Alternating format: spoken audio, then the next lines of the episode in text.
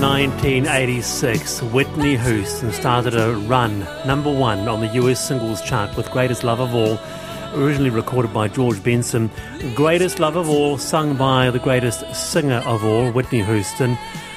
Ann Powers of the LA Times referred to Houston as a national treasure, and who at some stage hasn't of late in the evening in front of complete strangers sung I Believe the Children Are Our Future teach them well, Nick Leggett, and let them lead the way. What do you reckon, yes, Nick? Could have been guilty of that, I suspect. Yeah. Mm. yeah. Show them all the beauty they possess inside. Oh, I, that's just such a cheesy song. I, it's not my favourite Whitney. Isn't it? No. Well, speaking of the beauty they possess inside, a lot of feedback about Martha Stewart. Gosh, yeah, a lot. Go, Martha. Clever businesswoman and a model at 81, and all that means with touch ups. James says, Think of any famous 81 year old men, how many would be asked to pose with their shirts off and stubbies? Good point. Yeah. Wallace, you're a middle aged man. You're so tone deaf to this Martha Stewart discussion, says Pip. Um, Niki, all models are photoshopped Yeah. of any age. That's true. I just think, why do we have to do it um, at all? For, when we, all women of all ages are subjected to impossible and unachievable, clearly, if they're photoshopped, beauty standards. Oh so my- why do we just perpetuate that with our old people as well? It's just like, oh, Okay. Oh my goodness, nipped, tucked, photoshopped. I would say. Have not read the article. The pics put me off. Uh, yeah, a lot of response. Uh, well, yeah, huge response. Actually, might even return to that uh, on Friday afternoon. But to this. The National Water Regulator has turned down an application for Christchurch's water to be exempt from chlorine. Chlorination was made mandatory for reticulated water supplies recently, unless an exception is granted by the regulator. Christchurch City Council applied for an exemption in October last year, and Mayor Phil Mauger said he was outraged to learn it had not been granted, reports RNZ. Staff would begin adding the chemical from today. Now, the issue came to a head with Havelock North's Campylobacter water outbreak uh, in 2016, where 45 people were hospitalised, four died. Without chlorine, the World Health Organization says people would be exposed to diseases that can range from unpleasant to fatal and crippling. And with us to discuss this is Water NZ Chief Executive Gillian Blythe. Kia ora, Gillian. Kia ora, Wallace. Now, you support the issue of chlorination? I think it's really um, important for us all to acknowledge that all of us throughout the country want to be able to drink safe drinking water. Um, and to be able to have that, we need to have multiple barriers to prevent contamination. Um, and th- as you said in your introduction, one of the one of the ways in which that happens is you provide chlorine um, as a residual disinfectant because it's really good at killing bugs that can be, you know, really good at killing us. So we want to be able to make sure that you've got that barrier um, right the way to the tap, um, so that you and I can drink healthy water in the morning. Yeah, and we did extend an invitation, by the way, to um, have um, the Christchurch Mayor on the show this afternoon. Why then, uh, if it's so, and citing what the World Health Organization says, and it's no look, it's no real surprise internationally. Eh? The uh, I guess the benefits chlorine has. Some uh, coming through will disagree here. So why the hesitancy? Do you think? I mean, I can't talk for Christchurch, um, Yeah. so if we can talk about this in a more the generic sense. Yeah. I, I think you know when when there is a change, um, you know when there's a change of law, there is a need for people to get used to um, and to understand that concept. Um, certainly, if you look at um, you know the general state of the water infrastructure um, across the country, because our pipes are underneath the ground, most people don't think about water from one day to the next. Um, and I and I think the conversations that we've been having more recently around that we need to spend a lot of money to improve our infrastructure to address, for example, you know the fact that leaks of our in our water networks are at say 20% across the country. And if you think about the context of why you put chlorine in, is that if something can get out of a pipe, there's a risk that something can get into a pipe. And that's the sort of the issue that we're talking about in the context of chlorine, about wanting to make sure that we've got protections all the way through your network up to your tap, such that we're drinking safe drinking water. Niki Bezzant. I think what you're saying is very sensible. I, I don't um, see an issue here. I'd much rather have chlorine than Campylobacter, personally. Um, so, yeah, I maybe this is a taste issue? What is the actual objection on the part of the Christchurch people? I mean, again, not being able to talk for Christchurch because um, that's something that the, the mayor is far more well versed in, in, in, his community. But one of the one of the um, pieces that sometimes gets raised is that sometimes it might taste different or it might smell different.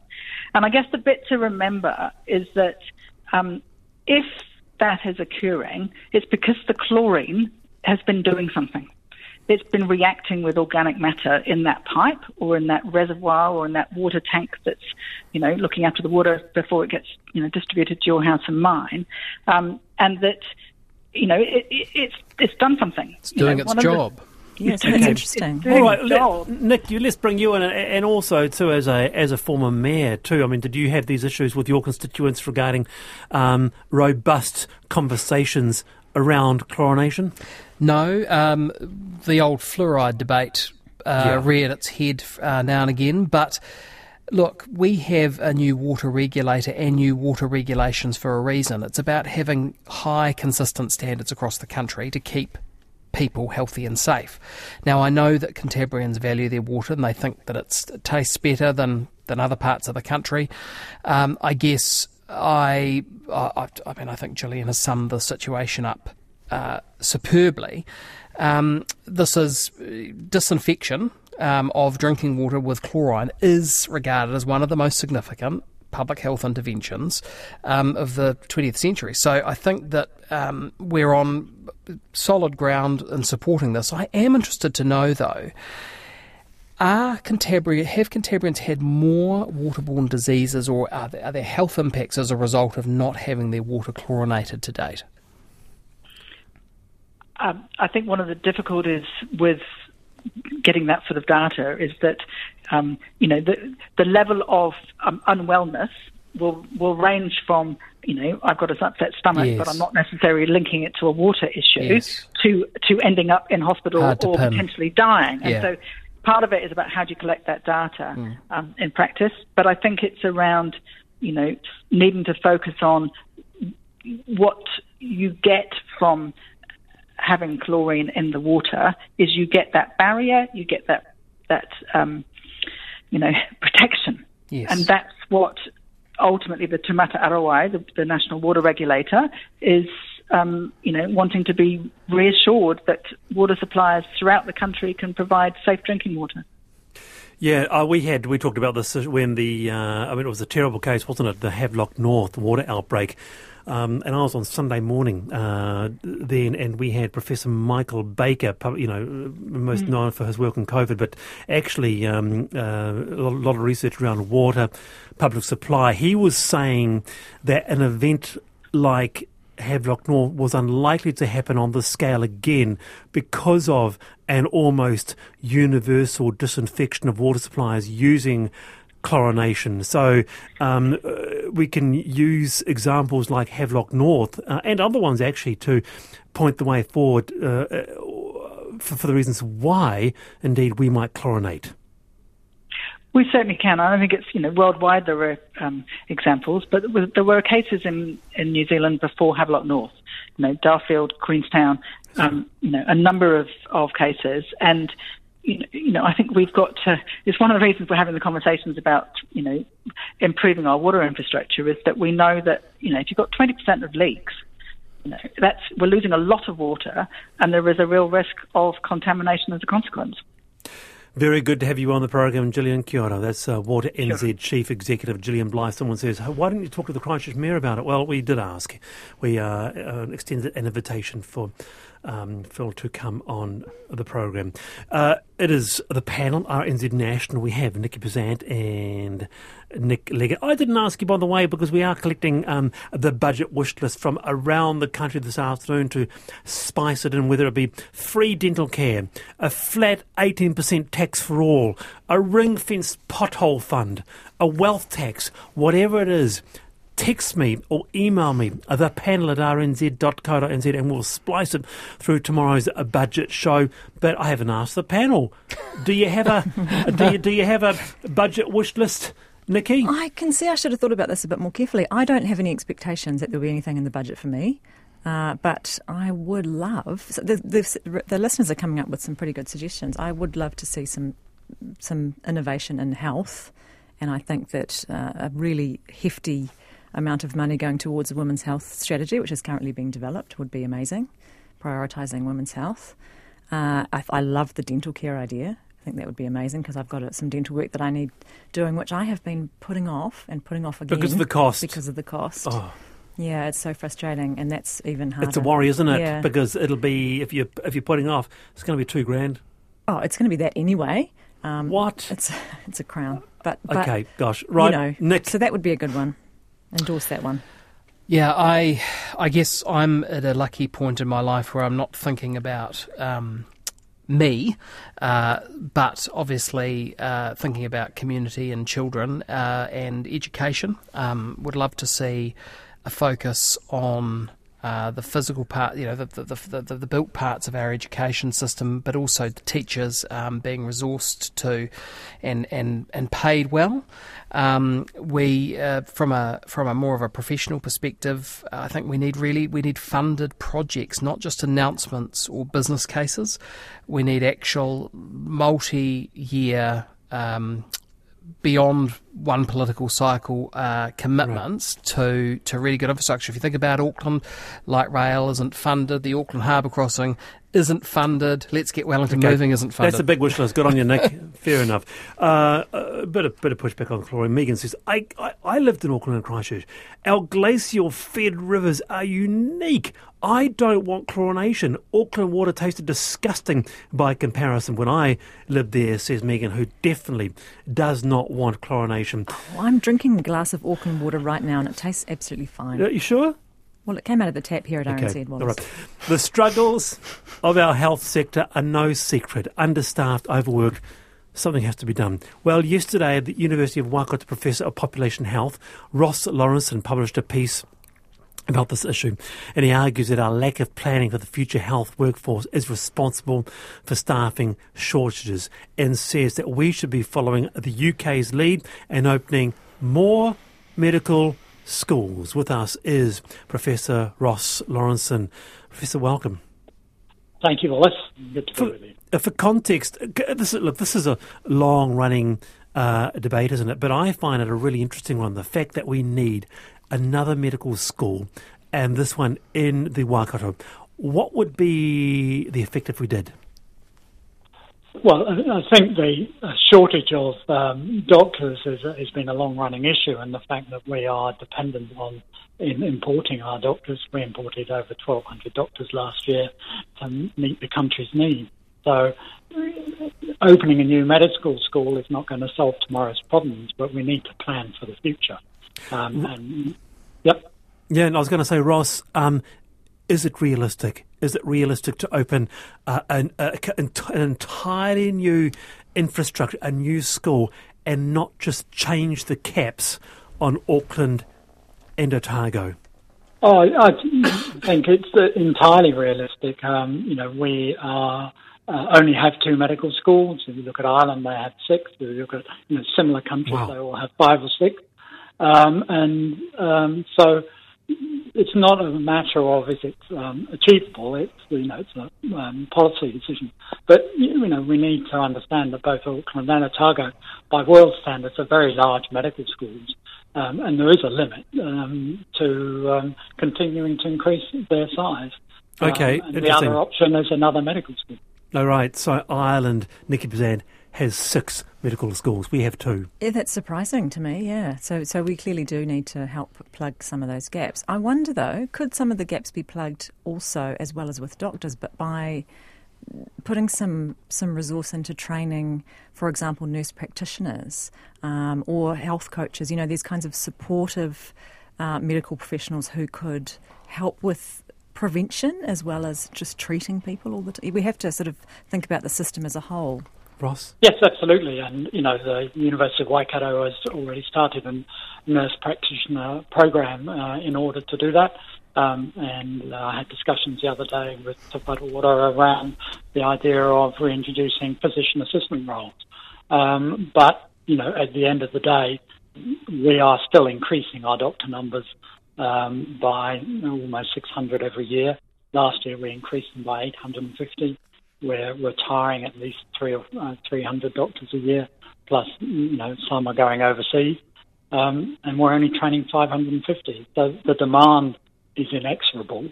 Um, we've got an aging population, increasing demand, and we're going to need more doctors. Nick.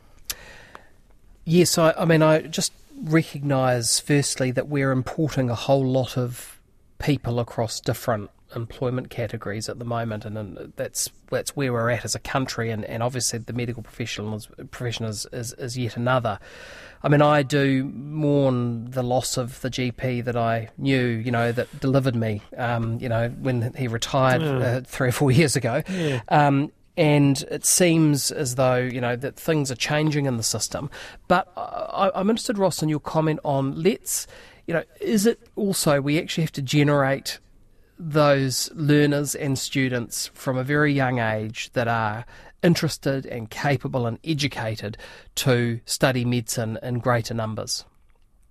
Yes, absolutely. I mean, I, I think you know some of the um, lack of diversity in our uh, medical student intake is because of the lack of opportunities in, yes. in some of our schools for doing science, and a lot of students not being able to do science uh, courses um, from year ten onwards that um, will help them get through into the medical program. So, I mean, I think that is a you know, really important point that um, you know we need a pipeline um, into these um, training posts. Just but finally, I, I, still think we have got students out there with the capabilities of doing yes, medicine. Absolutely. We've got 100 a year who are going to Australia to train in medicine because they can't get into medical schools in New Zealand. So, um, yeah. Just finally, Ross, is there something in a Waikato Medical School that can uniquely address needs that others couldn't? Well, I think our proposal has always been for a graduate entry program so that that um, you know, would be a four-year program, so that would turn out doctors quicker than you know the current system. Um, yeah. I think that by having it placed in a in a high needs area, um, you know, students who come into the program are more likely to stay locally and, and practice locally, um, and that's really been the experience of the UK and Canada, and why they've placed their new programs in, in areas of highest need. We have seven percent less doctors uh, in our region than than uh, those areas where they've got established medical programs. Thank you very uh, much for your. Um, challenge. Yeah, thanks for raising the issue, Ross, and uh, I'm sure that we'll return to this Thank you, Wallace. Uh, topic again. Yeah. yeah. We hope that there'll be funding in the budget for tomorrow. That's the wish list from Professor Ross Lawrenson there, a new uh, medical school in the Waikato. Now, just some news to hand here. Acting Wellington District Commander Inspector Dion Bennett says no one has been arrested, but there are people of interest. People are treating the investigation as a homicide. Um, and they are now treating the fire as arson. Uh, so that is the latest we have for you on the fires. No doubt you'll hear a lot more about this issue on Checkpoint with Lisa Owen. Stay, as always, with RNZ National. Uh, and gosh, uh, before I go to our next guest, can I just say a uh, huge response regarding Martha Stewart.